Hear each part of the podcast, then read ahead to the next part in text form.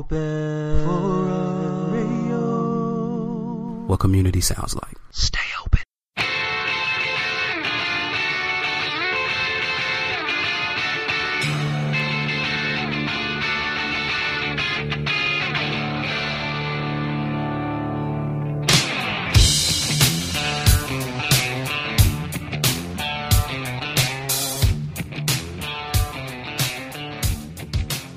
Welcome to episode forty-three of Tap to Craft. My name is Denny Luce, and along with me is my buddy John Ream. We are going to guide you on your craft beer journey by passing on our knowledge and our experience to you, listener.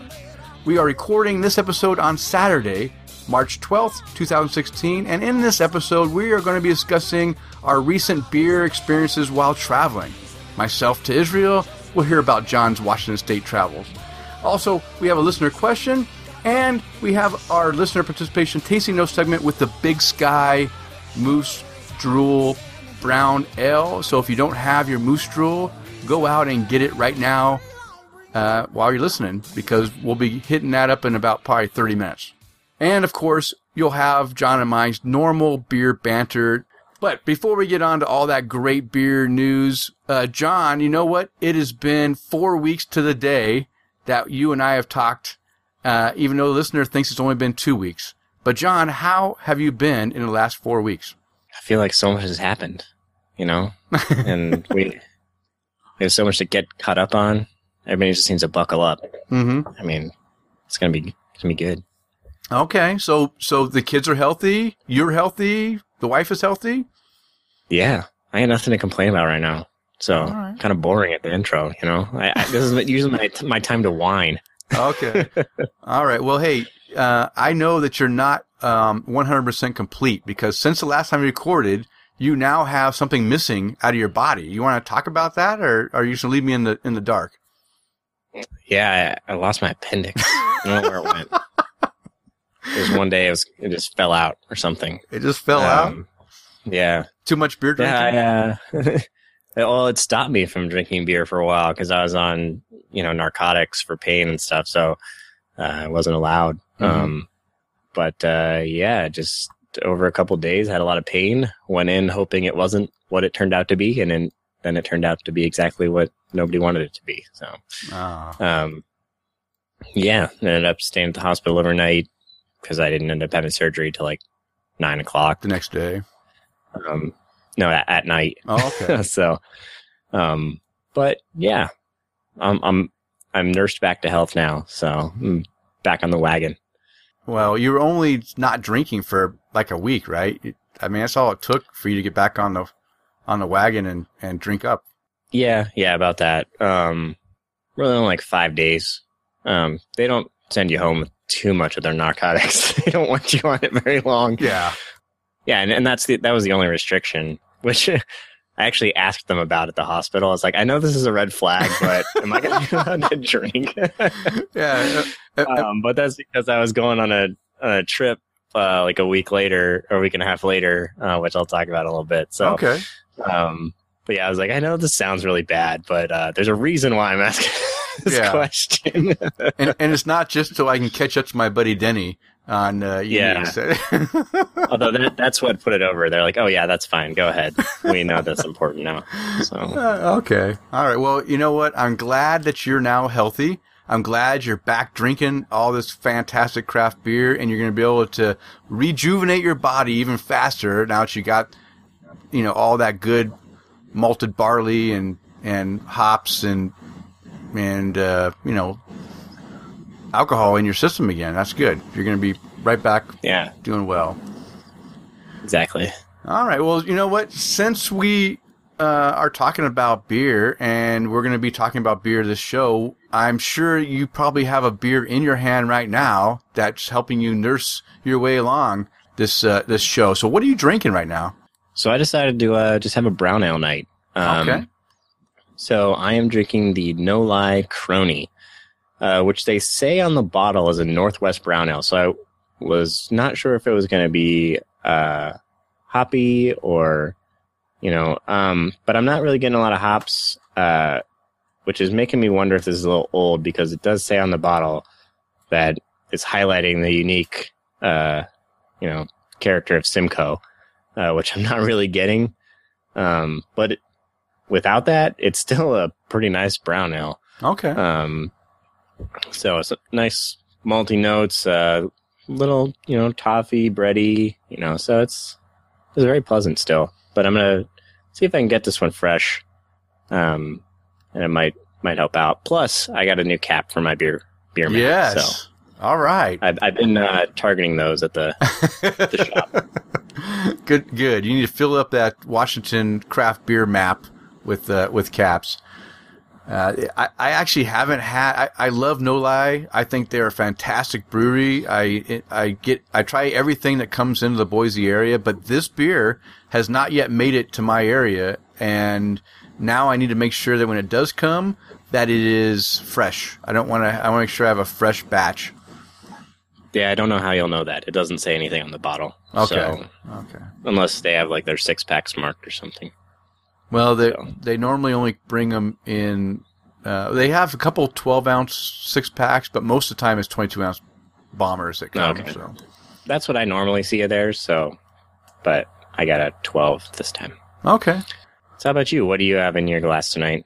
Well, you know, we are doing the Big Sky Brewing out of Missoula, Montana's uh, Moose Drool for our tasting. And instead of buying a six-pack of the beer, I decided to buy the variety pack.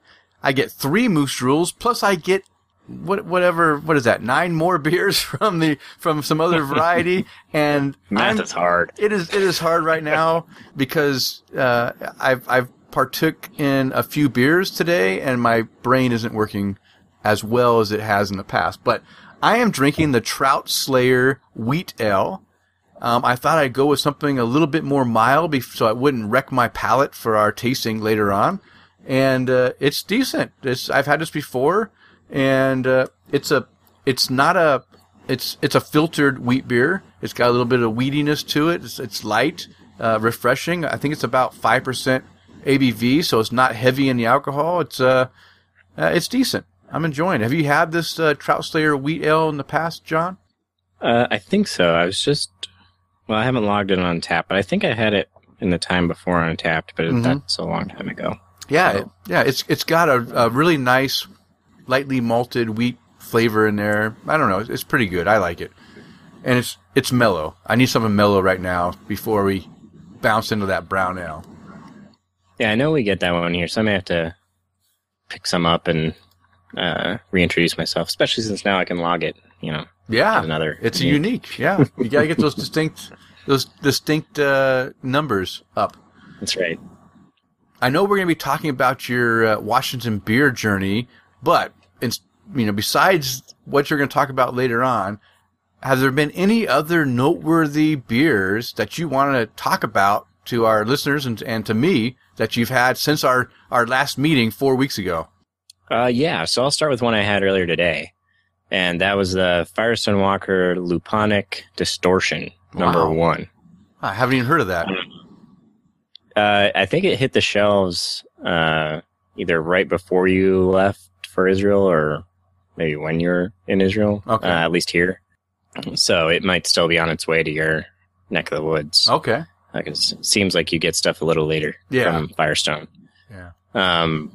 But uh, it's billed as an I P A, and you know, as I'm drinking it, you know, it it didn't seem that big. Uh, it seemed like, you know, a nice hoppy pale, uh, which, you know, I, I was really enjoying the beer, and I went and looked back at the bottle, and it was five point nine percent, mm-hmm. which these days is low, not I P A territory. Yeah, That's yeah. solidly pale ale um, range, and you know, I, I really enjoyed this beer. You know, the The hops were really nice in the aroma, and uh, after it warmed up, the the flavor uh, really uh, shone through. Um, but uh, definitely recommend this if you can find it. I don't know how long this will be around, since it seems they're doing some kind of series, mm-hmm. um, or setting up for some kind of series. So uh, grab it if you see it, because it might not uh, be around that long. Okay. Well, I um, noticed. I noticed the number is number zero zero one. Does that mean does that reference that they're going to have over a hundred of these uh, types of beers coming out? Where, I mean, that's that that's big. That that's pretty big. If they're gonna have, if they're planning on making these numbers big. Uh, shoot for the stars, right? Yeah. yeah.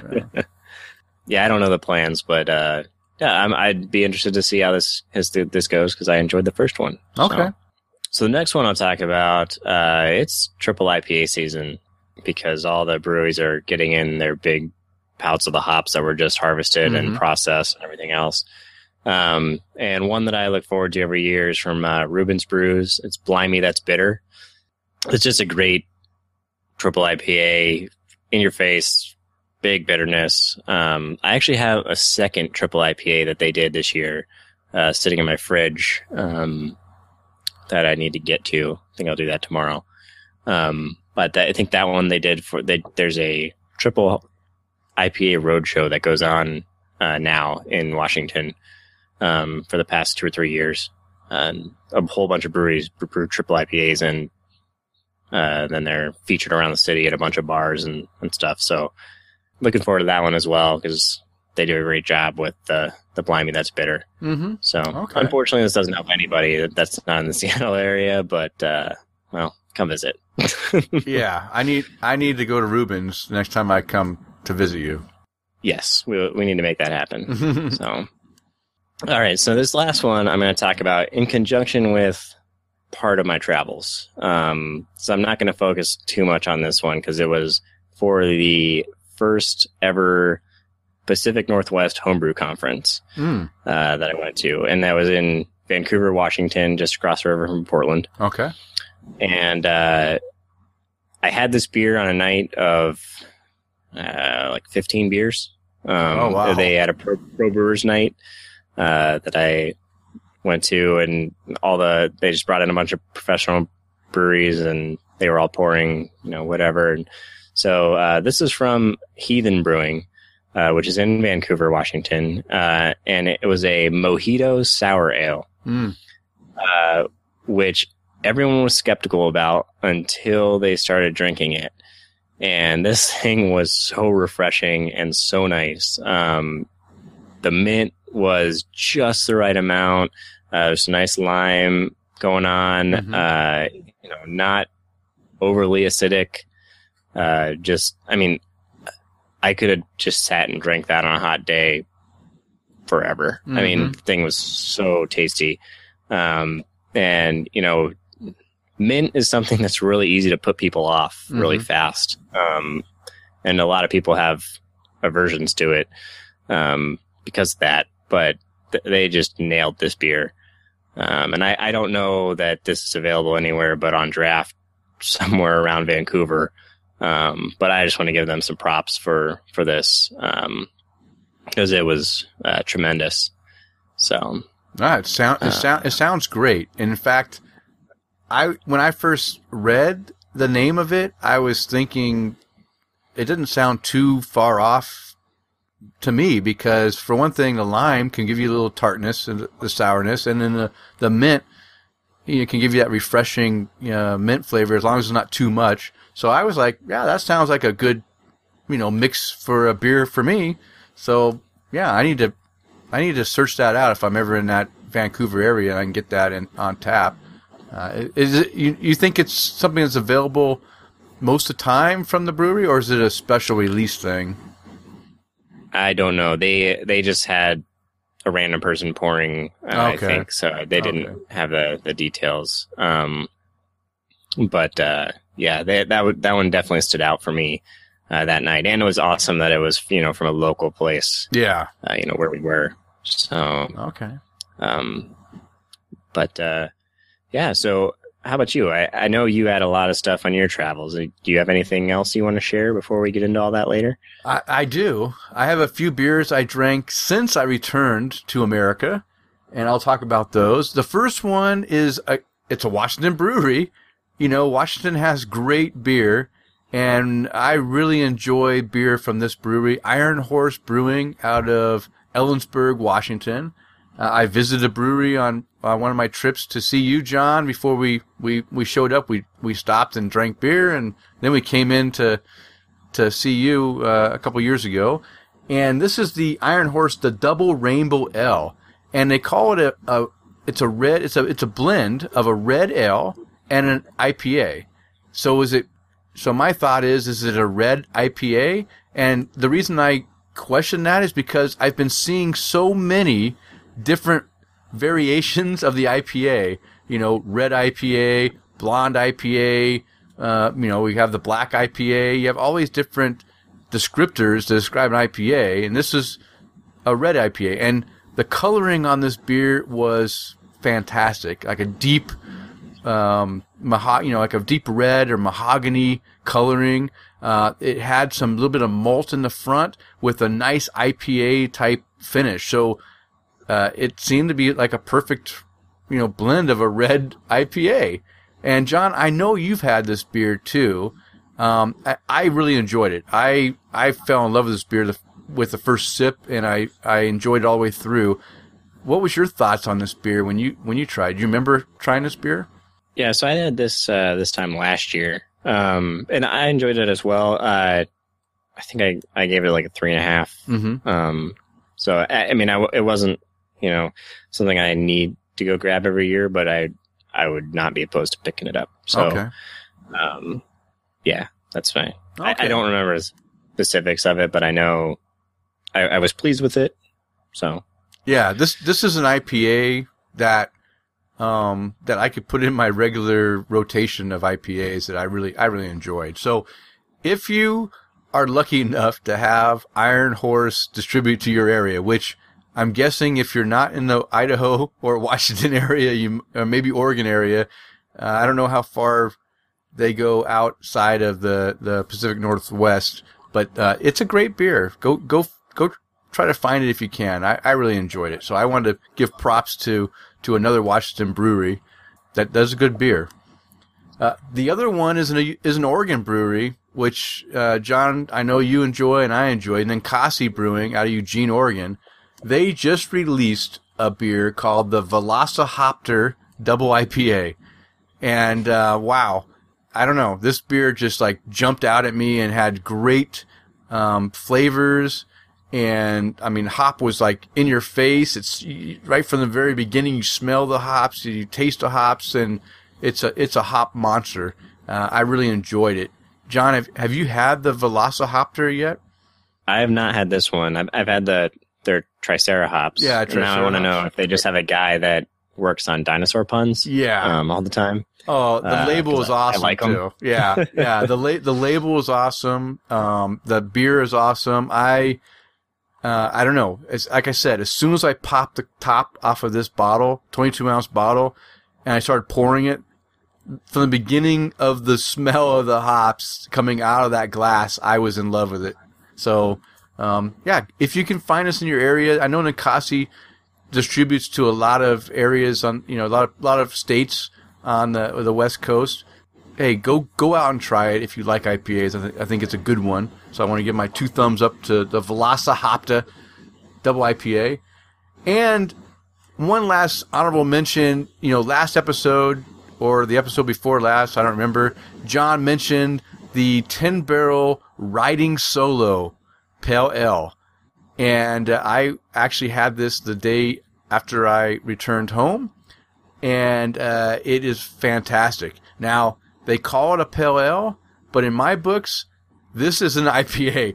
I don't understand why the hell it's called a pale ale because there's so much hop in this beer that uh, it's it. I don't know how they can describe it as a as an I P as a pale ale, and it's like six and a half percent alcohol. So come on. Yeah, the alcohol's big on that too. Yeah. Um, yeah, I think I had the same thoughts when I was doing it. So.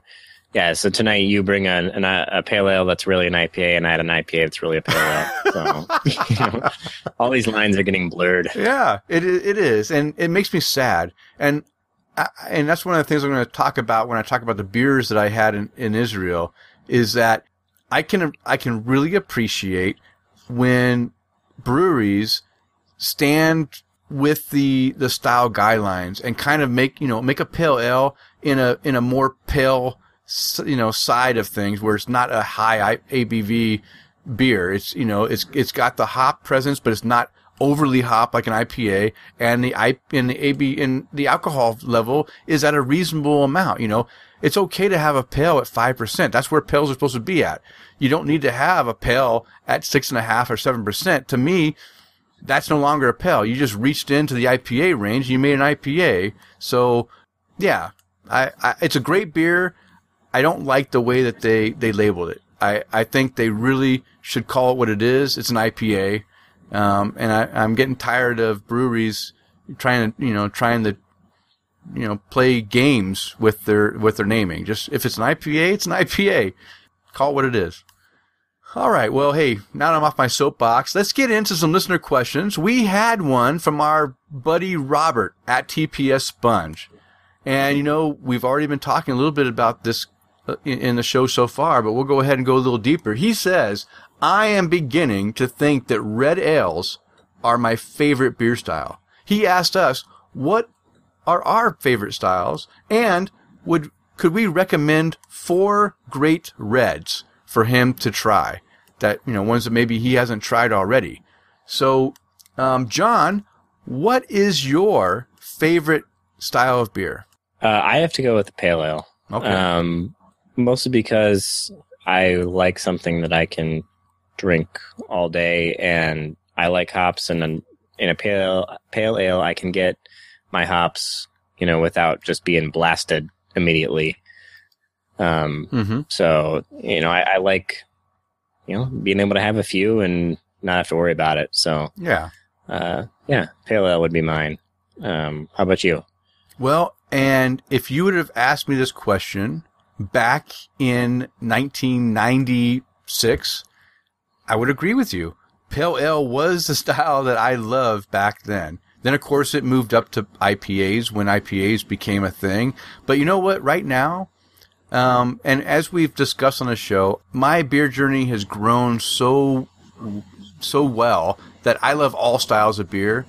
But right now, the style of beer that I think I get the most enjoyment out of uh, drinking, you know, uh, when I drink them, are definitely stouts. I love the dark roasted malt.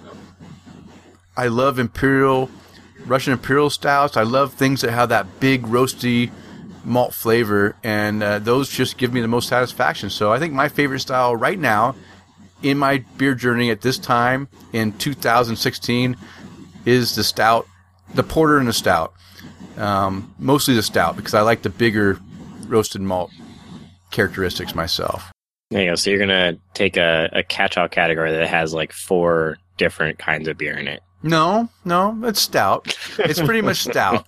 I mean, but but I'm saying that if it is a bigger stout, I'm okay. Now, I will say this. I, I am not enjoying – I am I am over the bourbon barrel stout.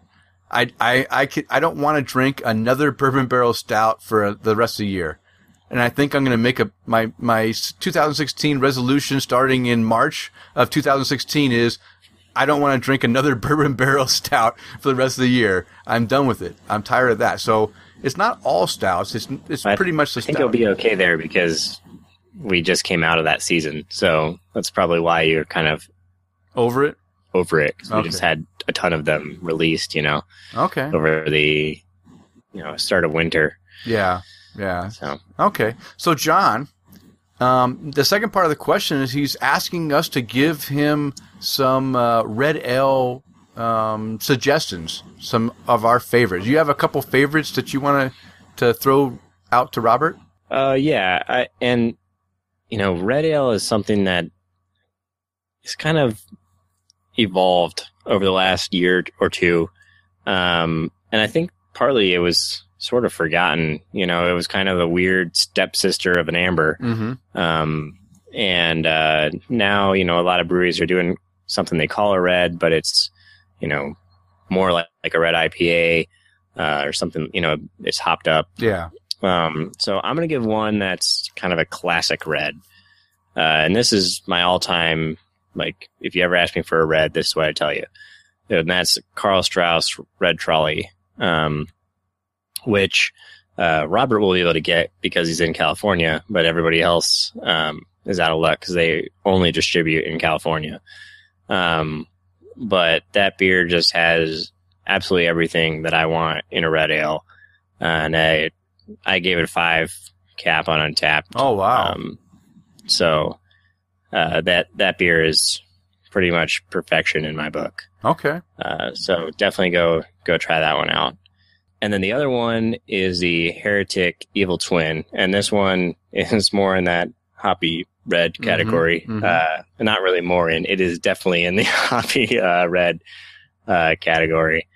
Um, and, you know, this is what they're they're calling a West Coast red ale now, or West Coast style red, um, which is just hopped up red. And it, I haven't been disappointed with a Heretic beer. No. This one doesn't, doesn't uh, you know...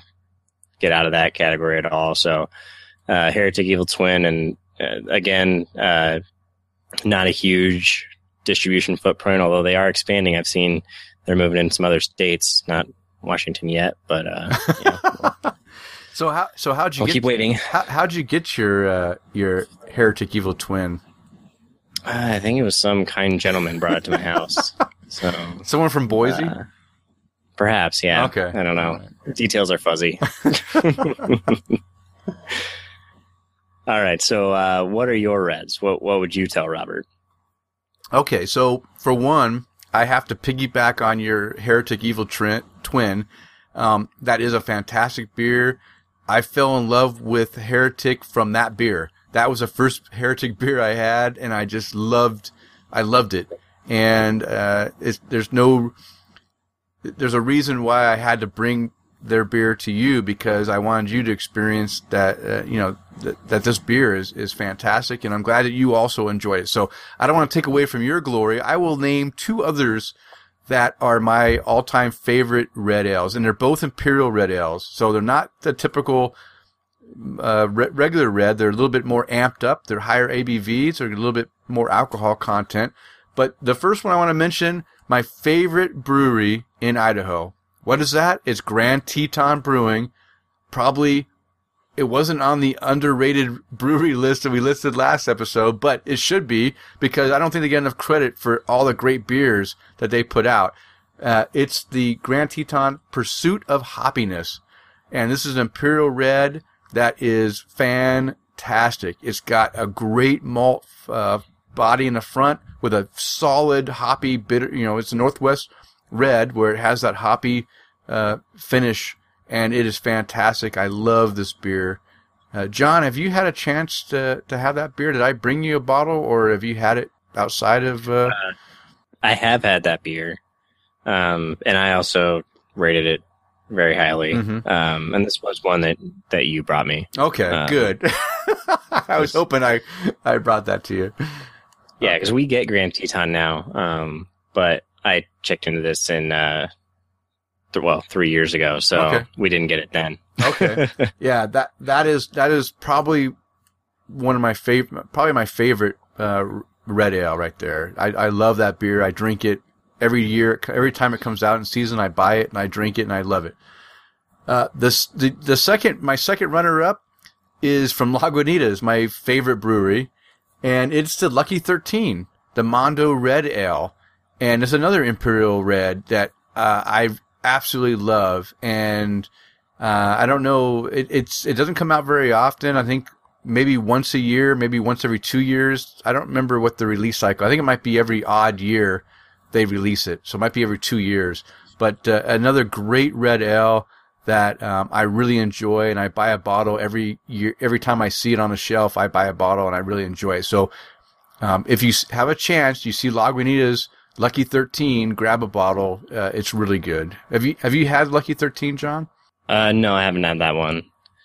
Uh, so I'll need to, to grab it next time it okay. makes its way here. Yeah, like I said, it's it, now maybe that they have the Chicago brewery open, they may be able to brew this more often than every two years, but I know that when before the Chicago brewery, I it was an every two year release, so I think it was every odd year um, they released it in the winter time. So that's when you look for it, is is winter of an odd year. But yeah, that's that's those those are my two favorites. Now I couldn't stop at two. You know, Robert asked for four, If we stopped right now, we had four from John and I, you know, two from each, but I can't stop there because there's so many good reds. I have to have some honorable mentions. I have to mention Lagunitas Censored. It's a, it's called a copper ale, but it's a red ale. It's the first beer I ever had from Lagunitas back in two thousand two and, or two thousand three, somewhere in that range. And I f- fell in love with Lagunitas from that beer. That was my gateway into Lagunitas. So I had to do an honorable mention to that beer because I really enjoyed that beer. Um, another one that is a fantastic red that I, I really enjoy, but it's very difficult to get. Um, it's, it's, has limited release here in the Idaho, in Idaho and maybe, um, limited in Washington and, and, and, and anywhere but Northern California. It's from Men- Mendocino, Mendocino Brewing, um, out of Northern California. It's called the Redtail Red. Um, that is a very, very good red ale. Um, I, I enjoy that beer. The only problem is I just don't get it enough. We don't get it. It's not widely distributed. So, it's going to be a hard one to find. But, Robert, I think, you know, you being in Southern California, I think you have a pretty good opportunity to try to get that beer. And if you do, pick it up. It, it comes in both twenty-two ounce bottles and twelve ounce bottles, so you should be able to find it. Have you had the that beer, John, the Red Tail? No, I don't think that's in our area. I'm okay. Not familiar with any of their beers, I don't think. Okay. They, M- Mendocino, they make some good beers. I actually uh, had them the first time when I visited the brewery. Back in like, I don't know, it's like two thousand one. I think I was I visited a brewery, so it was a long time ago, uh, and I I fell in love with their beers um, from that point on. But it's like I said, it's, it's they don't distribute too far away from home, so it, it might be tough to get. Uh, and the last one I want to mention again, this is a Homer call. Um, Robert has had this beer. He didn't rate it as high as I thought he should have. Um, it's the Payette Slaughterhouse Red f- from my own favorite Boise Brewing uh, brewery, uh, Payette Brewing. Uh, it's a great, uh, you know, red style ale. Um, I I love it. I drink a lot of it, and uh, it's it's one that I think that uh, now that Payette, you know, we're they're expanding their brewery, and uh, it should once uh, this at the end of the year when they have their brewery. Uh, up and running, full flow. I'm hoping they're going to be distributing out to more states. You know, they just they just jumped into to Washington, and they have Oregon, they have Idaho, and hopefully they'll get into California and maybe you know some surrounding states. You guys got to go try some Payette Slaughterhouse Red. Uh, I I really enjoy that one, and you had that one too, John. Right? I I, I bought you a can of that. Uh, no, I bought that one on my own um, when the they sla- came to oh, Seattle. The Slaughterhouse? Yeah. I didn't. Oh, come on. I know I brought you a Slaughterhouse Red. No, I've only logged it once, and that was this year. So okay. Well, in October. All right. All right. No problem. All right. Well, hey, hopefully, Robert, that answers your question. Please uh, try the beers that John and I mentioned if you can find them in your area, and let us know what you think of, of our suggestions. And you know what? Uh, all of our listeners out there, if you want to be a part of the show like Robert was, you want to provide us with questions to answer, or you want to provide feedback, you can do that. You can contact the show uh, with comments or questions through email at taptocraft at gmail dot com, or you can ask the questions on Twitter. You know, go ahead and, and follow us at taptocraft on Twitter and, and ask us the questions, and we'll we'll answer those questions on the show. It's uh, very, very simple. And, of course, we also have our Facebook page at facebook.com slash tapthecraft. Any of those type of social media, get your questions, comments, uh, let us know what you think. All right, well, now it's time for our Brew Buzz segment. And in this episode, we are going to talk about mine and John's recent beer journeys. Uh, mine to the Holy Land, Israel, and John to the the southern uh, Washington state uh, uh, lines to uh, to try some uh, some beers. I'm, I'm going to go ahead and start this off, and I just want to, you know, at the at the end of the, the last episode that you guys listened to, I mentioned that that we were recording both those shows on the same night because I was going to be out of the country for two weeks, and during that time I was in Israel, and this is a, you know, I go to Israel twice a year typically. And and over the last, uh, you know, six years, I've seen a huge change, uh, like a craft beer movement. They call it the boutique beer, the is- Israeli uh, boutique beer. And there's a movement where a lot of craft breweries are making beer, and they're making very good beer. And even, you know, six years ago, there was very limited amount of beer that wasn't produced by the major Israeli craft beer um, company, which I don't know the name of the company right off the top of my head, but it's uh, they make Gold Star um, beer, and that's what you got in most of bars. You got uh, Gold Star lager, and, uh, and and a lot of times they'd have the, the you know the the European beers that were big. You know, of course, Guinness uh, is everywhere. Kilkenny Red. Uh, some from Ireland, you'll have some Bass, or, you know, you'll have some kind of, uh, a, a lot of English beers that would be on, or, or European beers. Well, now, uh, starting three years ago, I started seeing that a lot of craft beers from Israel were being brewed, and they started to show up into bars. And uh, at first it was very limited. Well, now move forward three years, and now two thousand sixteen, I go back and visit, and now I see that almost every bar that I go to has at least one Israeli craft beer that they, they'll serve on tap or in bottles. And I go to, you know, Porter and Sons, which is my favorite venue to, re, to, to go to, where it has a ton of stuff on tap and a lot of stuff on bottles. And they have a lot of, of, of Israeli brewed craft beer. And now there's shops that are just dedicated to showcasing the craft beer that is being produced in Israel, and I am blown away. Um, I really had a uh, a fantastic time. You know, I, I told you guys that this year was going to be, I was going to reduce my beer intake. I wasn't going to drink as much. I was going to still drink um, good quality craft beer, but I was going to reduce my consumption so I wasn't drinking so much. Well, that went out the window for two weeks.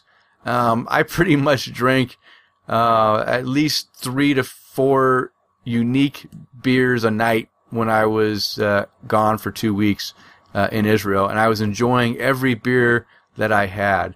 And um, some of the the venues that I, I really enjoyed, for one, I mentioned that uh, there's a uh, I started staying in Israel. I used to stay at the on the beach. Everyone wants to stay on the on the Mediterranean coastline, Uh, where you can enjoy the beach and stuff. Well, I was doing that for many years, but then I realized that, man, you know what? The beach kind of sucks during wintertime because the wind's blowing, it's kind of cold.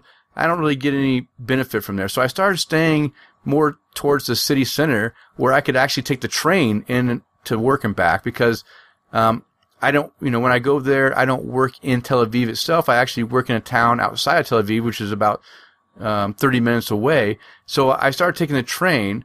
And uh, they opened up a, a, a marketplace. They kind of took, they kind of re, uh, vigorate, reinvigorated a section of town in a in the uh, city center area that was kind of run down, and they turned it into a more like a like a German village, where they have all these like uh, little um, shops that are that are um, like like small houses that have like two or three businesses in them, in a, in a in a village type setting. They call they call it Sirona, and uh, it's it was in development for a couple of years. And when I went there last year, in the, in the beginning of the year, it was still you know coming coming along. Well, now a year later, this place is completely filled, and they opened the Sirona Market, which is a market that is got a lot of small shops that uh, people can go and shop and get fresh foods, and and they can get different Uh, Uh, boutique items and crafted items and, and stuff.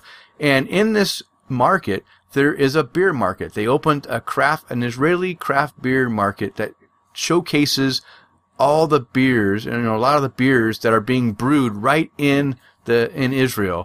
And man, they have a ton of them. And I, I found myself visiting there and buying a six pack, you know, at a time of unique beers that Uh, that I wouldn't be able to get in the bars, because I'd go to the bars, I'd get just some of the bigger breweries, but I wasn't able to get some of these smaller breweries that really know how to make some good beers. Again, I mentioned in previous shows that I have a buddy, my buddy Ariel, who was working for Hadabim Brewing in Israel, and he, his brewery was very small, and they made some fantastic beers. But you know what? Those beers did not make it out to the bar scene. They, you had to get those beers in small shops like, like this. And so um, I had the opportunity to drink a lot of variety of beers, uh, all kinds of styles, all kinds of flavors. Uh, all of them were really good.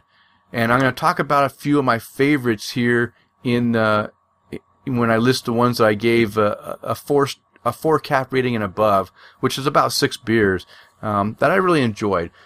Um, some of the venues, just for, you know, all of the Israeli guys uh, uh, that are now listening, I, I know that we gained a lot of uh, uh, followers on Facebook uh, after my visit to Israel because um, I was promoting uh, Israeli beer, and I think a lot of the, the people saw that, that, you know, I was promoting that, so they went ahead and followed our, our Facebook page. And I'm hoping that they're listening to this show right now, and they're going to hear all the, the positive comments I have to say about, about the Israeli beers. Um, so some of the venues that I really enjoyed, Porter and Sons is a pub, um, uh, restaurant, uh, right outside of that Sirona area that I was talking about, right close to my, uh, hotel, uh, really close walking distance. I went there at least four, I think four times at, in the two weeks I was there. They have the biggest variety of beers from all over the world, but they also have a, a very nice selection of Israeli beers. So I probably tried six to seven beers um, there that I that I didn't have, you know, before at the other place. Uh, that that's a great venue. They have good, great food. Uh, the bartenders are very friendly. Uh, I, I you know I really en- enjoy that. Also, um, I went to Dizengoff uh, Beer Garden. Uh, they didn't have as much uh, selection. They only had uh, a couple beers, but the service was good. The food was good, and the beer was good. So I wanted to shout those guys out. Also, my favorite place as far as the best bartenders in the area is the Sirona Beer Garden. Again, when I'm traveling, a lot of times I'm by myself. So for the first five days I was there, I was eating, you know, after work and stuff, I was eating by myself. So I'm not going to go and get a table at a at a restaurant and eat, you know, by myself. I'm going to go to the bar because at least I have an opportunity to interact with someone. And the bartenders at the Sirona Beer Garden are fantastic. Every time I'd sit down, they'd ask my name. If I already was been there before, they remember my name from before when they were serving me. Uh, it was a very personable relation, uh, you know, um, interactions, and I, I felt like I was family when I was drinking there. And of course, I mentioned before, one of the the things that's hard to get used to for me is that whenever you sit at the bar, you're more apt to get chasers, you know, shooters. Uh, you're sitting there drinking, you're, you're talking, and they say, hey, there's a chaser on the house. What do you want? I usually will order whatever the bartender wants because they're drinking along with me. That's part of their perks for bartending is that, hey, give a give a chaser to the customer, and, and we'll take one too.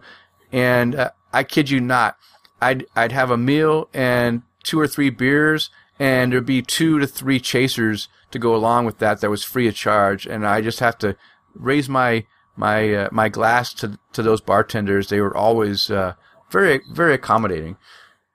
And then there's a spot in the the the, the area where my company is at is in Rehovot, uh, Israel. And one of the, the local hangouts that we go after work is Sheffield's, and uh, another great place just to hang out and drink beer. So um, if you if you're in the area, go check out Sheffield's and and uh, you know, drink some, some Israeli craft beer or some German beers or some uh, Belgian beers. They have a, a, a pretty good so- selection of beers there.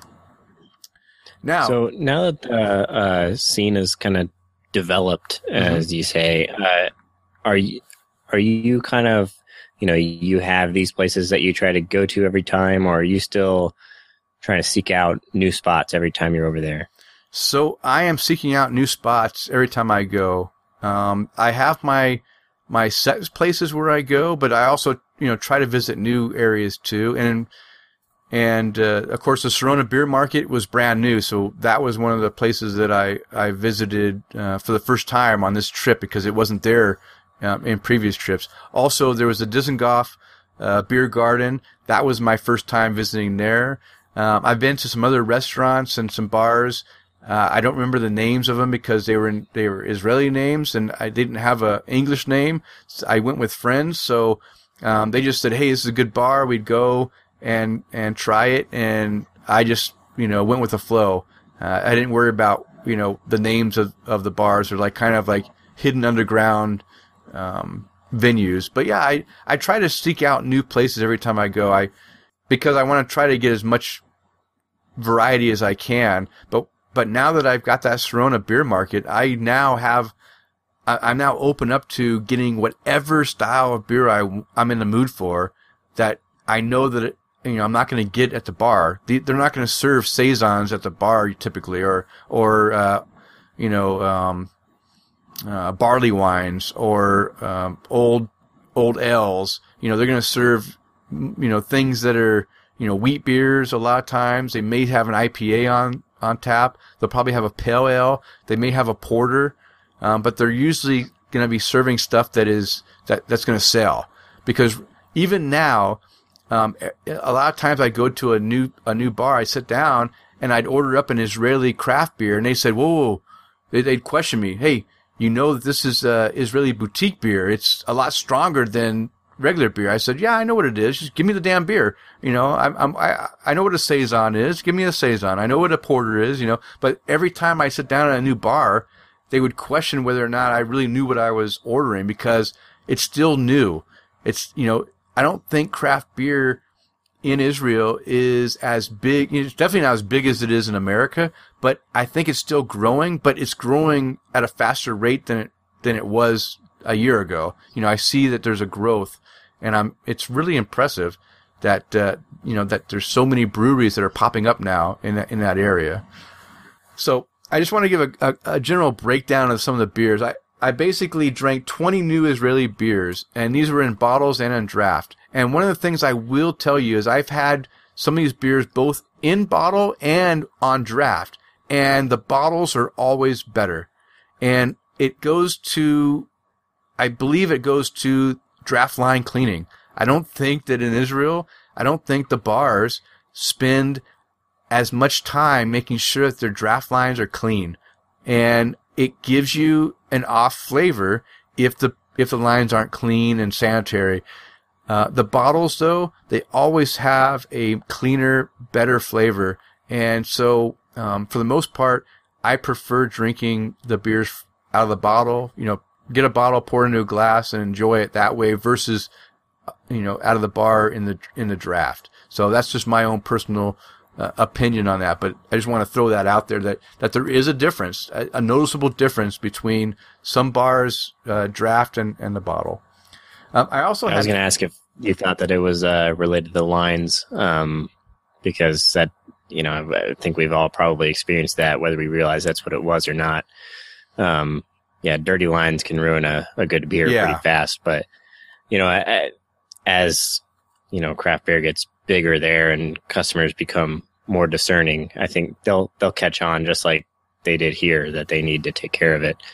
Um, so yeah. hopefully that, that'll improve as, as things go. I, I hope so, but th- I think the problem is that even, I mean, I don't think they maintain their lines on any of their beers. So even their their normal, you know, Gold Star Lager or their uh, Carlsberg or their Tuborg or whatever other, you know, uh, European beer, I think it all comes out kind of crappy. But they're just used to drinking it, so they don't really, you know, it's not it's not a big deal. You know, it's like, okay, yeah, give me my beer, and and it's a little bit off flavor, but but they just accept it. But you're right. I, I well, hope I hope that they change their ways. Well, yeah. If it's always tasted like that, you're not going to think it's wrong. Yeah. So yeah, yeah. So basically, I had twenty new Israeli beers. I had four German beers I hadn't had before.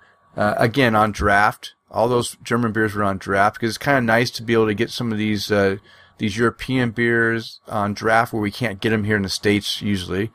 Uh, I also had three Belgian beers on draft uh, that I hadn't had before. And I've had a lot of Belgian beer, so it's nice to get things that, you know, that I haven't had uh, in the States. And, of course, I had one American beer. I had the Breckenridge I P A, which was uh, was enjoyable. Now, let me talk about a few of the noteworthy beers. Um, and I'm going to go from my highest rated beers down to, uh, from five cap down to four cap. And there are, there are six beers here. The first one I want to mention is one from Hashachim Brewing, which is Dark Matter. It's a black I P A. Um, I gave this beer a five cap rating on Untappd. Five caps. That means it's the highest rating. I am a very, uh, peculiar Cascadian Dark Ale or Black I P A user or uh, drinker. I love having that, that roasted malt flavor in my beers. John says I like drinking American stouts when I drink a Black I P A. This beer is an I P A with a bit of dark malt in the front, but it's mostly an I P A. I think, John, I think you would enjoy this beer tremendously. Um, It was the perfect blend of those two styles, where it was an I P A, but it had a, a little bit of that, that roasted malt in there that, that told you that, hey, it's, it's got dark malt. Um, and I really enjoyed this beer, and, uh, yeah, and it was only five and a half percent A B V. So again, uh, it's not going over the top. It's not, you know, raising that bar to seven, eight percent for an I P A. Uh, it's, it's keeping it, you know, at a reasonable amount, uh, and still having great flavor and, uh, and, and a good beer. Uh, the next one is from, uh, the Hagili, Hagalil, uh, Brewing. It's, uh, I, I believe it's out of, uh, uh, kibbutz. And it's, I gave this a four and a half cap rating. It's a Saison. And I had a few Saisons while I was there from Israeli brewers, and all of them were very good. And this one had a very, a big coriander clove type nose and flavor. And, uh, it also had a, that, that typical Saison, like peppery finish that, uh, is really good with, with it. And this one was a way bigger alcohol content than I expected. I, you know, Saisons are normally, you know, six, six and a half. This was seven percent alcohol, but you couldn't tell that it was seven percent. It really masked that alcohol very well and very drinkable. I really enjoyed that beer. Um, very, very impressive. Impressed with that. The next one was from Alexander Brewing. It's called The Black, and it's a porter. And I gave this one four and a quarter. This is for Wes, four and a quarter caps. And, uh, man, this had a big dose of that roasted malt flavor that I really appreciate in a stout. Uh, it's seven percent alcohol. Uh, and now again, it's a porter. They call it a porter, but it's seven percent alcohol. So I, you know, I want to think that maybe it should be, you know, labeled as a stout, but, um, man, the, the beer was fantastic. And, uh, I, I really enjoyed it. It, this could go head to head with probably any, um, porter or, you know, even a lower end stout, American stout in a, in America. And I think it could hold, you know, be head to head with it and win some competitions here in the States. I, I mean, very, very good beer. And, you know, I just mentioned that stout's my, you know, is probably my go-to favorite uh, style. And so that, that says a lot that, that this is, uh, doing well. Now, again, they label it as a porter, but in my, in my books, it's probably on the stout side. The next one is also a, a porter, and this one's from Herzl uh, Brewing. It's called The Embargo. And this label, I, I had a picture uh, on Untappd and on our Facebook page. The label is fantastic.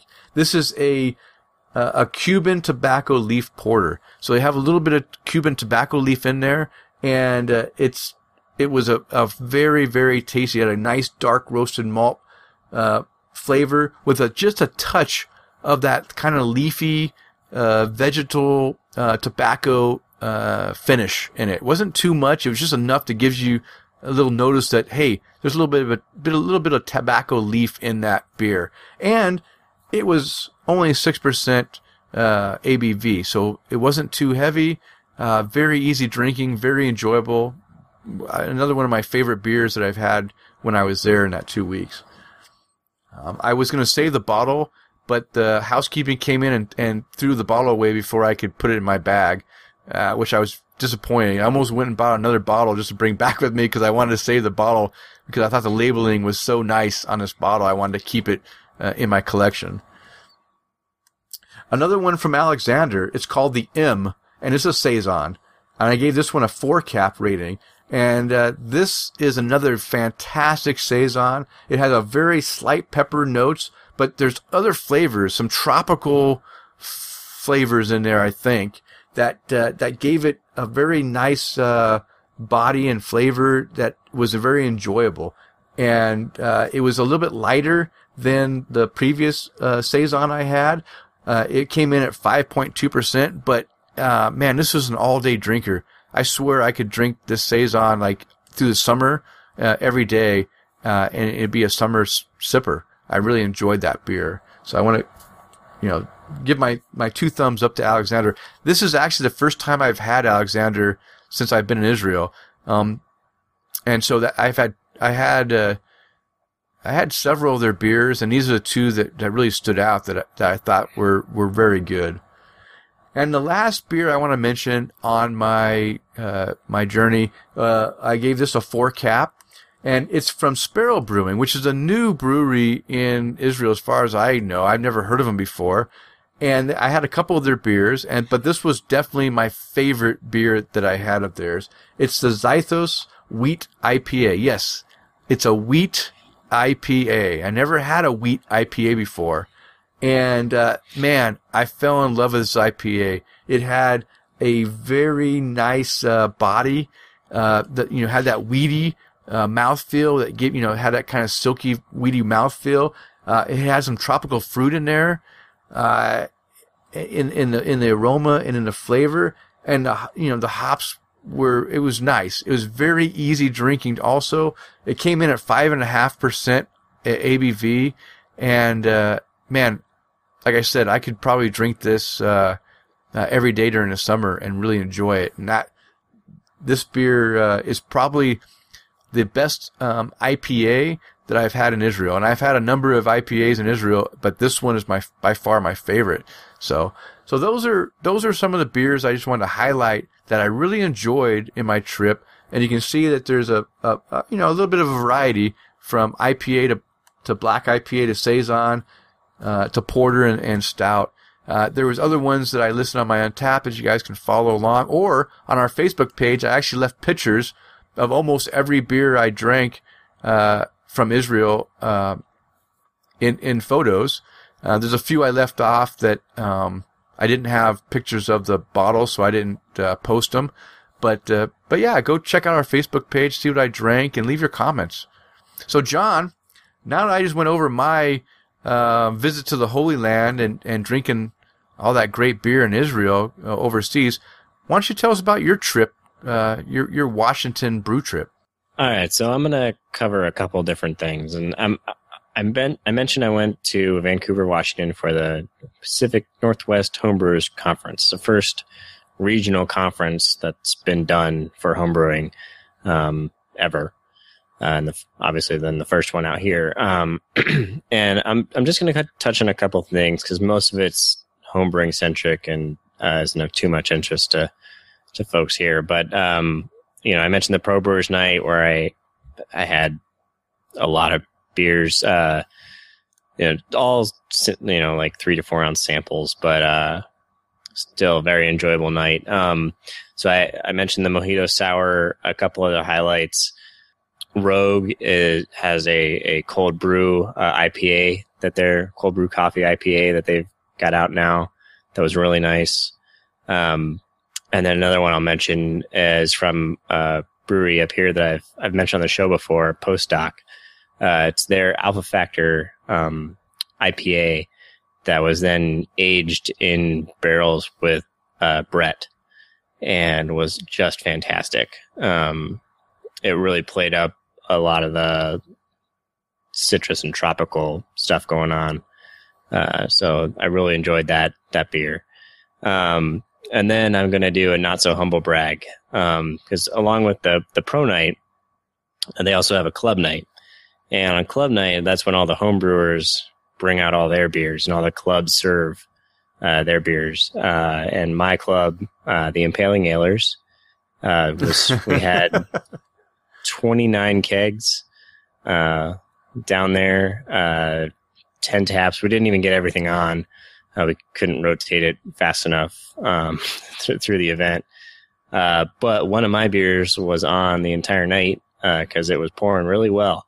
And that was my vanilla coffee stout. Oh, uh, nice. That, yeah, had even got a little bit of word of mouth because they had people coming over saying, I need, I was told I need to try this. So that was really cool uh, to, to see. And, you know, I was being able to pour my beer for people that, that were really enjoying it. So that was, that was awesome. Um, but all right. The main thing I want to talk about is uh, my time during the Washington Beer Open House this year. And I think this is the sixth year that they've done this event. And basically, uh, for the for the open house, every year, breweries all over the state open their doors. Uh, a lot of times, you'll be able to go back and see the brewery when it's not normally open or they don't normally do tours. Um, and it's a really cool way to, you know, to see some of your favorite breweries and even sometimes be able to talk with the brewers. Um And just kind of get a look, you know, behind behind the curtain. Um, and I started the day uh, with a bunch of friends. We went up to Fremont, who was doing tours. And I'd never been inside their facility. I've only been in the tap room. And uh, that was really, really cool. Um, and there are pictures up. I, I put up pictures from the from the tour on, on our Facebook page. Uh, so you have to go check it out. But um It's it is a very cramped uh, facility because uh, they've just grown so much. They're actually in the process of building out another space um, nearby in Ballard uh, up there. Uh, that's going to be, I think, just solely focused on production um, and not, you know, a tap house and stuff. I think they're going to keep the current space as well. Um, But in, in this current facility, they have, they have two grain silos that are actually indoors uh, because they can't have them outside. They, there's no room, you know, on the property, um, which I'd never seen before. And between the two silos, they can hold forty-eight thousand pounds of grain, which is good for a week uh, before they need to fill them again, um, which is just an incredible amount of grain that they're they're going through.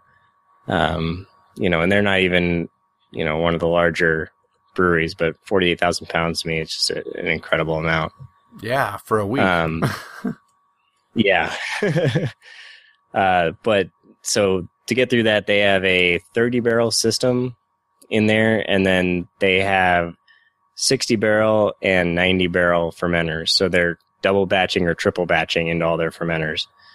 And, uh, they have, you know, their processes worked out to the point that they can do uh, four batches in eighteen hours uh, to make one hundred twenty barrels per day. Um, and he said, you know, if they have to, they can push it, you know, to get, you know, one or two more to get up to, you know, one hundred eighty barrels, which is, I, I can't, I can't imagine. You know, I know how worn out I am just from doing my one batch, uh, you know, in the garage. Um, but doing that many back to back uh, would, would just be so difficult. Um, but I mean, the guys are, are killing it. Mm-hmm. Um, but you know, I mentioned this space was cramped. They were telling us that they're actually putting in uh, two more or three more uh, ninety barrel fermenters. I have no idea where they're going to go. Um, it, it just didn't seem to be enough space. Uh, to to accommodate, um, but uh, I mean they, they just have like four rows of tanks uh, through the, through there, and they even have some of their barrels um, were in there. I got a picture up of some of those. Um, so uh, that I mean they, they are using every ounce of, of space, every square inch is is being used, and uh, we got to check out their, their packaging line, which they just doubled their capacity. Um, they can now do up to seventy cans a minute on their uh, canning line. They put in a second like canner, um, and uh, they're they do bottles as well. They do like bombers and stuff, but they have just a little like four or six head bottling machine that they just roll out into the middle of the floor to do that. that bottling and then just push it back against the wall because they don't they can't they don't have space for it to be, you know, permanently situated in in the brewery. Um. Uh. But uh, th- it it was it was really cool, and uh, when we got down to the uh, packaging, uh, we got to have some of their uh, session pale right out of the bright tank, uh, which was uh, just really delicious and fresh. I mean, I've never, you know, had one of their beers like that. You know, it's rare that you get to have anything, you know, under a week old, you know, by the by the time it, it gets anywhere. So that that was a really cool experience um, on, on the tour. And then uh, I'll mention a couple other beers I had uh, while we were there. Uh, we showed up a little bit early for our twelve o'clock tour, uh, so we got a beer while we waited. Um, and I started off with their their goes uh, with Himalayan sea salt and peppercorns, um, which I selected because it was only four percent. So if I had to knock it back quick, it wouldn't uh, you know knock me on my butt if we suddenly needed to get up and move for the for the tour. Um, but it was just a really, really pleasant beer. Um, and it went down real easy. I, I, I ended up drinking it faster than I was even realizing, just mm. because it, it was just so refreshing. Um, and, uh, I'll, I'll definitely be trying to get my hands on some more of that. Uh, yeah. Sounds good. Wish that they, I wish they, uh, packaged that one and got it out, uh, which I just saw Reuben's is, is starting to can, and they put their goes in cans for, I think, the first beer out in cans. So uh, that's pretty awesome. Um, so the the second beer I got was their triple I P A, which was on cask uh, with lemons, mango, and pineapple. Mm. And this was the second cask they had on. Uh, they had one on uh, right before this. Uh, it didn't have lemons. It had something else. I can't remember. Um, but other people at our table had started with that one. And I tried their beer. I was like, oh, I, I definitely want a full glass of that. But they swapped it out before I got up there to, to get my beer. Um, and I, the lemon definitely took center stage here. Uh, that was the, the big standout. Um, but it all played really nicely together, uh, and, and was really enjoyable. And I, I just kind of, I kind of wish that they had, you know, an unadulterated version available, um, that day, but they didn't. Uh, so we couldn't really do a side-by-side to see, you know, how much of those uh, fruit flavors were there um, on their own, uh, and what what was being, uh, you know, introduced completely from the cask and what was being, uh, you know, uh, played up uh, from the fruit in the cask. Uh, but overall, it was really nice. And the last one from Fremont that I'll mention is their Codename Stout. And they had two versions of this. They had one with coffee and cacao nibs, and then one with coffee, cacao nibs, and oak. And so we had one of each on the table. The one with oak uh, was everybody's favorite.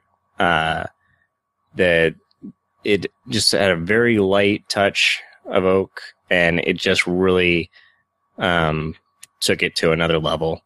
Uh, it, it was really, really nice. Um, and I, I'd had that beer before, um, but uh, this this was uh, was a very nice addition. And it's really awesome to see them, you know, experimenting and having fun uh, at the tasting room, and you know, just reinforces the fact that I need to get up there more often than I do, so I can try out more of the, this fun stuff they're playing with. All right, so uh, nearing our, our end of our Fremont, uh, Kristen and the kids met up with us, and so we needed another place to, to go check out. And uh, some friends recommended heading over to Optimism Brewing. Uh, this was is a new place. It, they just opened up, I think, in November or December. Um, and it's in the Capitol Hill neighborhood of Seattle. And when you walk into this place, uh, it, it is just stunning. Uh, they basically took over an entire block and like completely did the whole inside, uh, tons of like, you know, exposed wood and all this stuff that the brew system and the fermenters are just featured prominently right in the center of everything. They have tables all around everything. Um, so, and they, they had a, uh, a kids area over in the corner that we sat next to, uh, that so the kids could go play and we could enjoy our beers. Um, so that was uh, a nice feature for us. I know a lot of people would disagree and say kids don't need to be there at all. um, but right now in my life, I'm happy that, uh, breweries accommodate. Yeah. Um, So uh, the beer was good. Uh, my favorite was their uh, Before the Dawn um, Imperial Stout.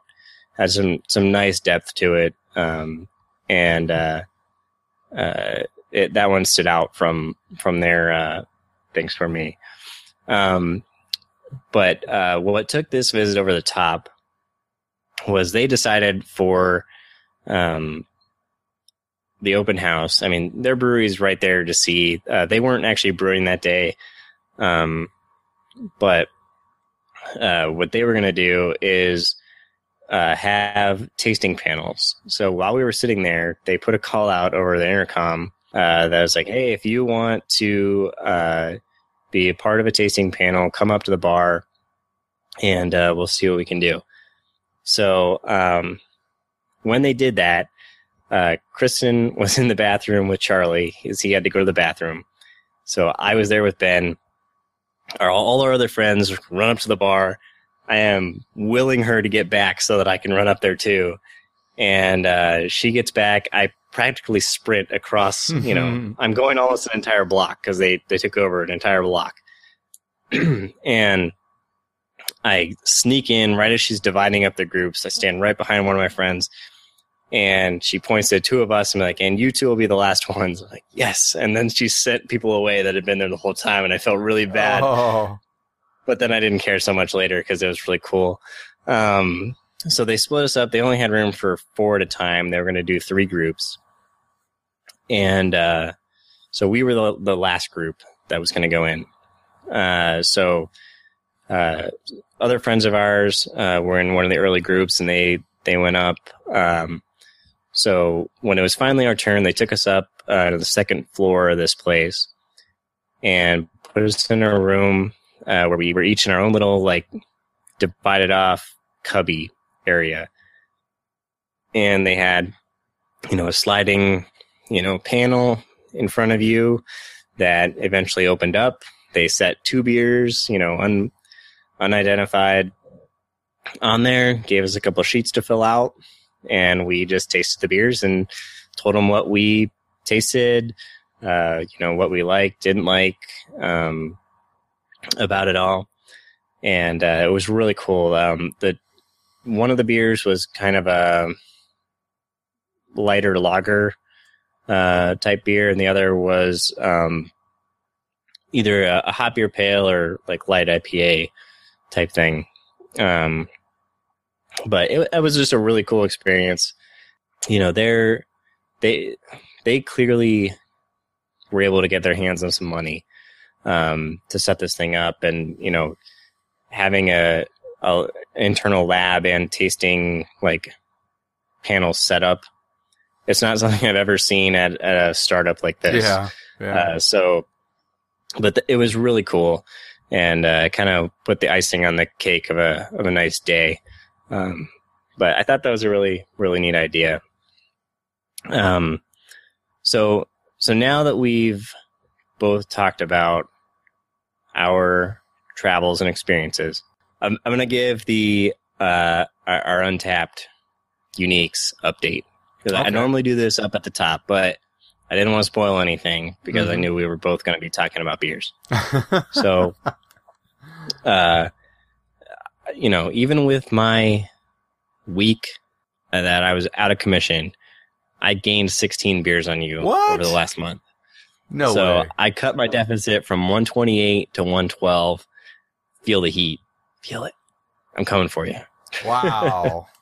Well, it must have been that homebrew conference that uh, put you over that, that sixteen over. It was pretty much pro brew night, yeah. Um, okay. But, you know, I mean, you you had forty uniques over the last month, and I had, you know, fifty-six. So we both were very busy over the, the okay. last bit just, here. Just, just, just keep in mind, mine were all full pint beers or half half liter beers at, at the minimum. Uh, you know what? We're not getting into technicalities now, because I could throw out a whole bunch of yours if you want to get, get into that. Uh, no problem. Well, good job. You're catching up. So, so you're you're down by how much now? one hundred sixteen? Uh, one twelve. one twelve? Okay. All right. Well, yeah. I, I have a whole I have I have a beer fridge full of uniques that uh, will be popping out here in the next uh, couple weeks. So you better better stay frosty. Yeah, I emptied my fridge to make this move, so I'm I'm kind of stuck for right now. oh, no, good job, good job, and that's even with a week of being out of commission. So I'm I'm proud of you, John. Good job. All right, well, hey, that kind of sums up uh, John and mine's uh, beer traveling adventures, and uh, hope hopefully you guys gained a little bit of insight into some. Some variety of beers, and, and you know what, John, that Optimism Brewing sounds like a fantastic place to visit, which, you know, we may need to, to plan a visit there on my next visit to see you, because that sounds like a fun place to, to hang out. Definitely. Um, all right. Well, you know what? Uh, we just want to thank Open Forum Radio Network for supporting our show. Uh, they do provide our hosting space at open forum radio dot com, and we just want to let everyone know a bunch of different great shows that uh, are offered on the network. So uh, listen to our little plug uh, of all the shows you can listen to right now. Hey, you. Thank you so much for listening to Tap the Craft with Denny and John. Now, I know you're a crafty consumer, and if you would like to consume other great podcasts, check out open form radio dot com. We house such podcasts as Open Form Radio Proper, The forty cast, Geeks for the Win, I Recommend, Just Press Start, The Married Gamers, Gamer Husbands Radio, The O M G Hour, Gamers Unscripted, Lost Treasures of Gaming, Primetime, My Peanut Gallery, and many, many more. And please remember to leave these fine fellas a review on iTunes or wherever you listen to this show. Again, thank you so much for listening to Tap the Craft. All right, well, now it's time for our beer tasting notes with the Moose Drool Brown Ale. So go out and grab your beer, grab your glass, grab your opener, and let's go ahead and pop this sucker open. Ah, I don't know. Mine was kind of w- nice. Yours was better, John. Sounded good. That's a theme. I don't know if you noticed.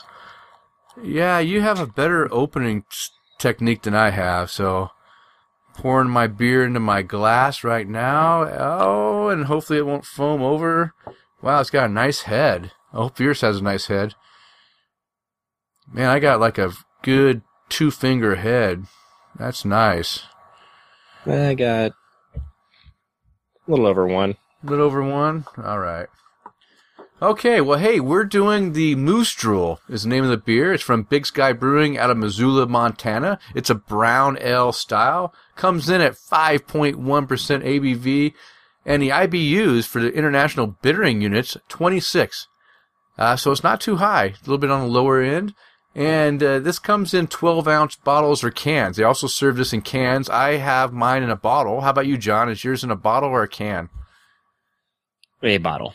A bottle. Okay, so we both are sampling this from the bottle. And just to give a heads up, neither John nor I have uh, have had this beer, at least for me, I haven't had this beer since two thousand twelve. And John, uh, two thousand thirteen for you? That's right. Okay, so we will be tasting this live on the air for the first time in several years, so uh, no tasting notes uh, prepared ahead of time.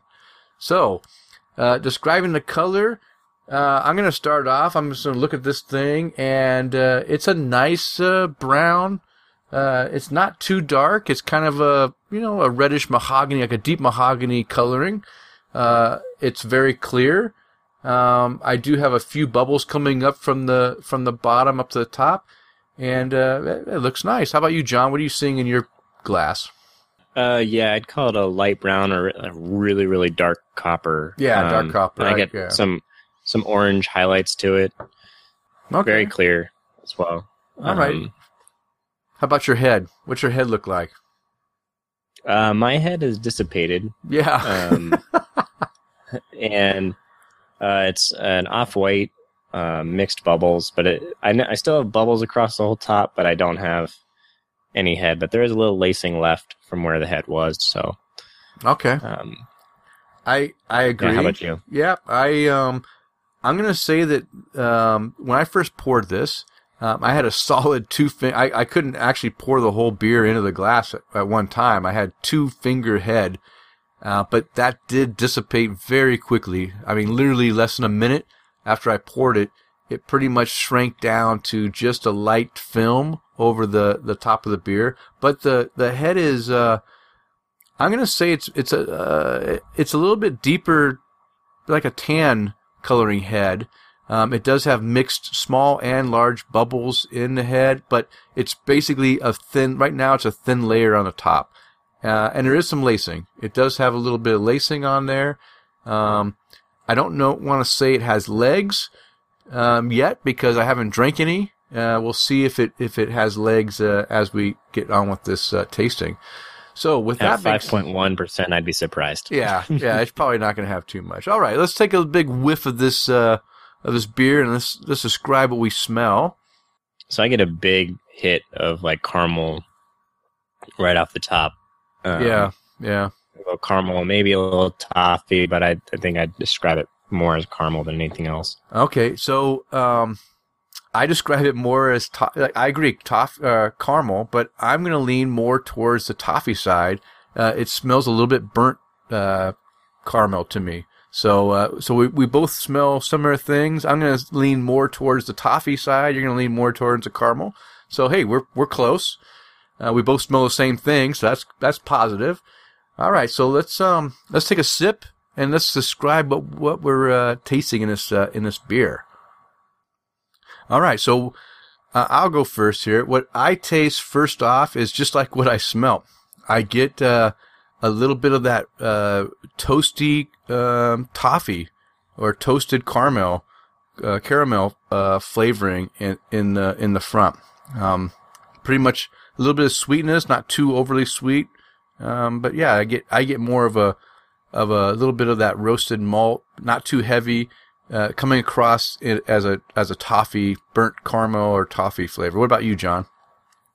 Yeah, I get. Uh, the big toffee sweetness, um, you know, kind of a burnt toast kind of thing. Uh, yeah, burnt it. toast. Yeah, good, good. I like the burnt toast. Yeah, I like that. Um, but yeah, this is uh, all malt. Uh, yeah. Under no no hop character, no nothing like that. Um, I, I'm actually shocked that this is twenty-six I B Us. Actually, I don't, I don't know, but it, it's it hides the bitterness pretty well because you're right. It's it's got a lot of malt, uh, you know, in the front and and even carrying into the the finish. Um, but before we get to the finish, uh, body wise, uh, this is uh, I'm gonna take another sip real quick. But if you already have your body, let me know what it is. I'm, I'm gonna take another sip and and see if I can tell what my body is. Uh, I'd say it's medium high. Um, medium, but with the medium, medium low carbonation. Uh, it's not particularly bubbly. Uh, at least in my glass. You know, what, what do you have? I'm going to say I agree. Um, carbonation is just right for me. Um, it, it, I don't like a lot of carbonation, and I think this is just, just enough that it makes it, it it's a beer. It has that little carbonation, but it's not overly carbonated. I'm not going to burp it up every time I take a sip. Um, and I, I agree. Um, I'm going to say medium body. Uh, I don't know. Um, I mean, maybe medium high, but I'm going to say a solid medium for sure. Medium body. It's not light or thin.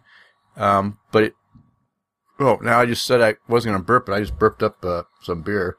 But uh, but yeah, I'm gonna say medium, and, and and I'll lean towards what you say, maybe medium high, uh, but um, not. Uh, I, I will say that I don't have a lot of coating in my mouth. Uh, there's not a lot of sweetness or anything that's uh, sticking around. Um, I don't have. I don't feel like anything's like on my tongue that's hanging around for a long time. It, it seems to dissipate pretty quick. Um, not overly sweet. It's it's got sweetness to it, but it's not overly sweet. Uh, that's so we disagree on the finish because I feel like this has coated my mouth. Um, really? Yeah, uh, and not uh, not in a cloying sweet way, but it's definitely there, and it's not really going away. Um, so I it's not uh not overly unpleasant, but um. It is a nice way to trick me into drinking it because I'm trying to get it to go away. um, but yeah, wow. it it it's pretty thick uh, uh, on my tongue to me. Really, I, yeah, I don't get any of that. None I, of I have that. Said a whole bunch of things that some people are giggling out there right now. So. I, I'm gonna say that um, this beer uh, it I, it's weird. I don't. I can't even describe the finish because there's no finish to it, in my opinion. It's like it it's it starts the same way as it finishes, it ha- but but in a lighter fashion. I get a lot of the the the toffee, burnt, uh, toasty type of flavoring in the beginning, and then as it finishes off, it just like disappears. I don't have a lot of uh, I don't know, I don't have anything hanging around. Um. Which is kind of maybe disappointing. I mean, I, I maybe I want some of that uh, flavor to hang around a little bit, but uh, I don't know. I've I've already drank two thirds of this beer, um, just trying to come up with the flavors, and the finish is. Uh, I'm gonna say the finish is under underwhelming for me. I would like to have a little bit more, maybe of the. Uh, It's it's not a hoppy brown, so I'm not expecting... I mean, my favorite brown ale, as you know, is the Bitch Creek. The Bitch Creek has that bitter finish. I enjoy that. This has zero bitter finish, and it doesn't even have a malty finish. In in my tasting, I'm not even getting a, a very high malty finish. I'm getting just a... maybe a watery finish. You know, it's just kind of... It goes off to nothing. It, it literally starts off strong and then ends with nothing. So what's your finish? Yeah, I would say the the, the Bitch Creek, uh, not really a brown ale. It's really a brown I P A. And, you know, there are a lot of these hoppy browns that are out now. They're not really brown ales. Um, and I, I wouldn't put it in the same category as a Moose Drool uh, in terms of comparison. Okay. Um, but, uh, yeah, I get a slightly sweet finish. Uh, I do get some coating, uh, as I mentioned. Um But uh, the, the sweetness doesn't stick around. If the sweetness stuck around, uh, this would be just wholly unpleasant. Mm-hmm. I would I would not enjoy this at all. Um, but thankfully, that's not the case. Um, I just get, I don't know, a stickiness or so, something uh, that just, uh, a film, I guess, over okay. everything. But, well, yeah. What, what I will say is that um, this is not your Newcastle Brown. Um, this is bet. This is actually better in Newcastle. Uh, it's not a nut brown, but I don't know. I kind of, uh, I kind of enjoy the fact that I get that uh, that uh, malty, that that burnt malty toffee, burnt car- caramel flavor in the front, and then it, it, it eases out. It's a, it makes it an easy drinker for me. Um, I mean, like I said, literally, I almost drank this whole beer in just a few minutes we've been talking, and it went down pretty, pretty, pretty well. Um, but I don't, I don't get any. There's no, there's, I don't get any of the mouthfeel, the you know, the extra stuff sticking around, no coating. Um, I don't know. It's good. Um, it's just that. Uh, It's, I don't know, there's, I need something a little bit more to tell me that I'm drinking, you know, something that's more than just a lighter beer. I don't know. All right. So, John, um, let's move on. Uh, is this a beer that you would say, hey, uh, you're new to craft beer. Why don't you try this, uh, Moose Drool Brown? Is this something you, you tell your friends that are new to craft beer to drink? So the the one thing this has in its favor is it's not bitter. Yeah. Um, at least on my palate. Um, but, uh, you know, there's still a lot going on uh, with the the big caramel toffee, burnt toast kind of stuff. I don't know that that would be especially approachable. Um, so I think I'd give it an overall no, but maybe for the right person, I might push him in that direction. Okay. Um, but probably not. Okay. Well, I am going to say yes. Uh, with this bottle that I'm drinking right now, I would say that this is some, this is a beer that anyone that wanted to try craft beer, uh, yeah, it is going to be different than the light lagers that maybe they're used to if they're drinking beer at all. But this, like you said, there's, there's, there is a little bit more maltiness to it, but it's not overly malty where it's going to turn someone away. And there's no bitterness at all. So the bitterness isn't going to turn people away. And I think that this could be a beer that new people to craft beer could embrace and could enjoy. So I, to, for me, yeah, I would recommend this for a new person to craft beer. Um, at least this beer I'm drinking right now. Now, the two bottles I have in the fridge, maybe I'll just, you know, I'll, I'll change my mind. But the beer I'm drinking right now, I'm going to say, I'm going to say yes. This, this is a, is a fairly easy drinking beer that isn't too abrasive in any of, you know, in any manner. It, not in the malts, not in the bitterness, not in, uh, in the body, anything. It's, it's pretty mild mannered beer. Um, so yeah, I would recommend this. So there we, we disagree. You say no, I say yes. Uh, let the listener decide. Um, glassware mm-hmm. for a brown ale. Uh, you know what? Does it matter? Uh, maybe a you know nonic pint, that yeah. type of thing, um, could be beneficial. Yeah, um, or a mason jar, or I don't know. Brown ales to me, um, I, I've drank them in you know. In fact, for my son's wedding, we drank. I drank it in a mason jar. Uh, At the uh, Payette Brewing, I drank it in a nonic pint. They have nonic pint. They they serve their beers in twenty ounce pints, so they have the nonic, you know, imperial pints. So, you know, if you're going, if you want to serve it in twenty ounces, you got to go with the nonic pint, and, and that's what they serve it, and it tastes good there too. Um, I don't know. I don't think it matters what glassware. I don't think you're going to get any gain from uh, switching up to a special glass for this beer. Uh, I think even honestly, this beer. And maybe I'll try it after we get off, you know, maybe tomorrow I'll go ahead and drink it right out of the bottle. And I'll let you guys know if it tastes any different out of the bottle, like straight from the bottle, from the neck of the bottle versus the glass. Maybe this beer tastes fine in a glass or in a bottle. I don't know. But uh, I, I don't know. I'm going to say shaker pint, nonic pint, uh, pub glass, uh, you know, whatever glass you have, or even from the bottle, I think it'll taste fine. I don't think you're going to miss any flavors or anything if you don't have your nose right in this. It's not that powerful, but I might be wrong too.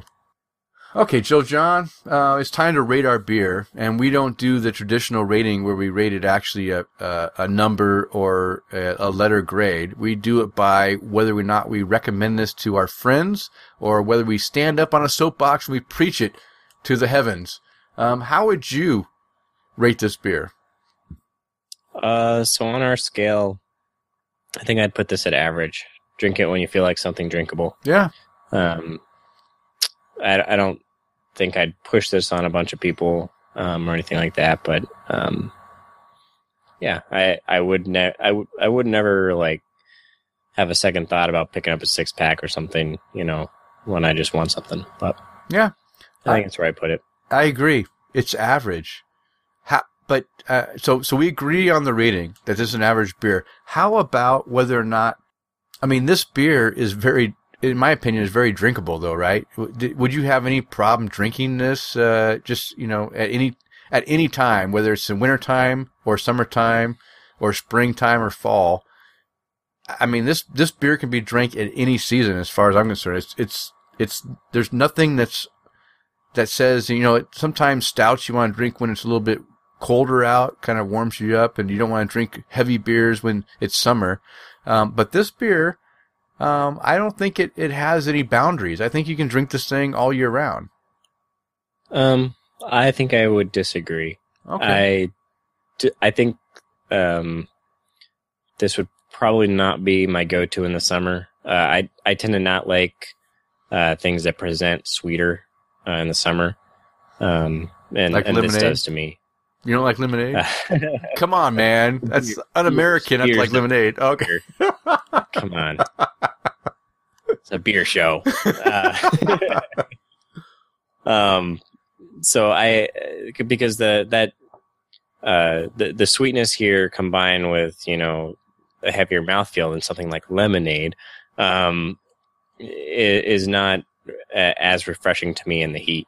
Yeah. So I personally would not drink this in the summer. Okay. But okay. Well, um, as far as the, the brown ale style, I think for a general brown ale, I think this kind of gives you what you're going to get in a brown ale. Um, not too heavy on the malts, uh, not hoppy, uh, you know, t- and I mean, it's no Janet's brown ale, like, you know, vanilla brown ale or whatever you, you know, the one you gave me, the Janet's brown, that, that's pretty good. This is a little bit, uh, mellower from that, but I don't know. I think well, it's but a, that, that one is similar to the Bitch Creek in that it's a hoppy brown, yeah. you know, more like, uh, brown I P A or something like okay. that. Okay. All right. So brown I P A is now a style that John just, uh, marketed. Uh, I don't know that I made it. I, it might actually be in the new B J C P uh, revision. Okay. They, they have like five or six different I P A styles now. Okay. John, why don't you go over what, uh, it looks like you found that they described what uh, malts and hops are in this thing. What?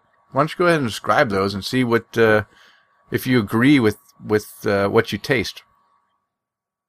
Uh, yeah, so they don't give the specific malts. They just say four different malts. Um, I can't argue with that. There could be a lot of different malts in here. I don't know.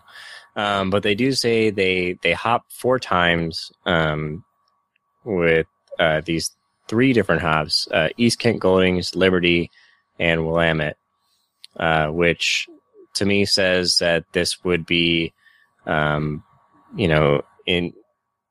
in line with a more traditional, uh, you know, English mm-hmm. uh, brown. Yeah. Um, so uh, that, you know, doesn't doesn't surprise me. And, um, you know, I, yeah, I, I, I'm not picking up much hoppiness at all. Aroma, flavor, nothing. Uh, you know, it's not a bitter beer. There's enough hops there to, to cut Um some of the sweetness, sweetness yeah. to keep it from being cloying. Um, but, uh, yeah, I mean, uh, those hops are going to be more earthy, floral yeah. than, than anything. So they're not going to be things that, you know, jump out in, in something that has as much going on malt-wise as this does. So. Okay. Yeah. Uh- I'm, uh, I just finished my last sip of the beer. It's completely gone now.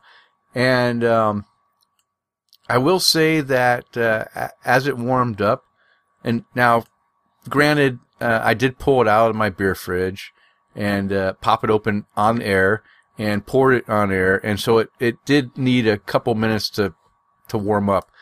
But as I drank the last sip when it was kind of warming up, I did get a slight bit of, maybe a little bit of vanilla in the finish also. Just wanted to add that to um, my flavor profile. But yeah, it's it's not a bad beer. I I I mean, it's not a great beer. It's not something that I'm going to go out and tell everyone to drink. But um, this, I will say that in the late nineties or early two thousands, um, Moose Drool was the like go-to brown ale. Um for craft beer at that time.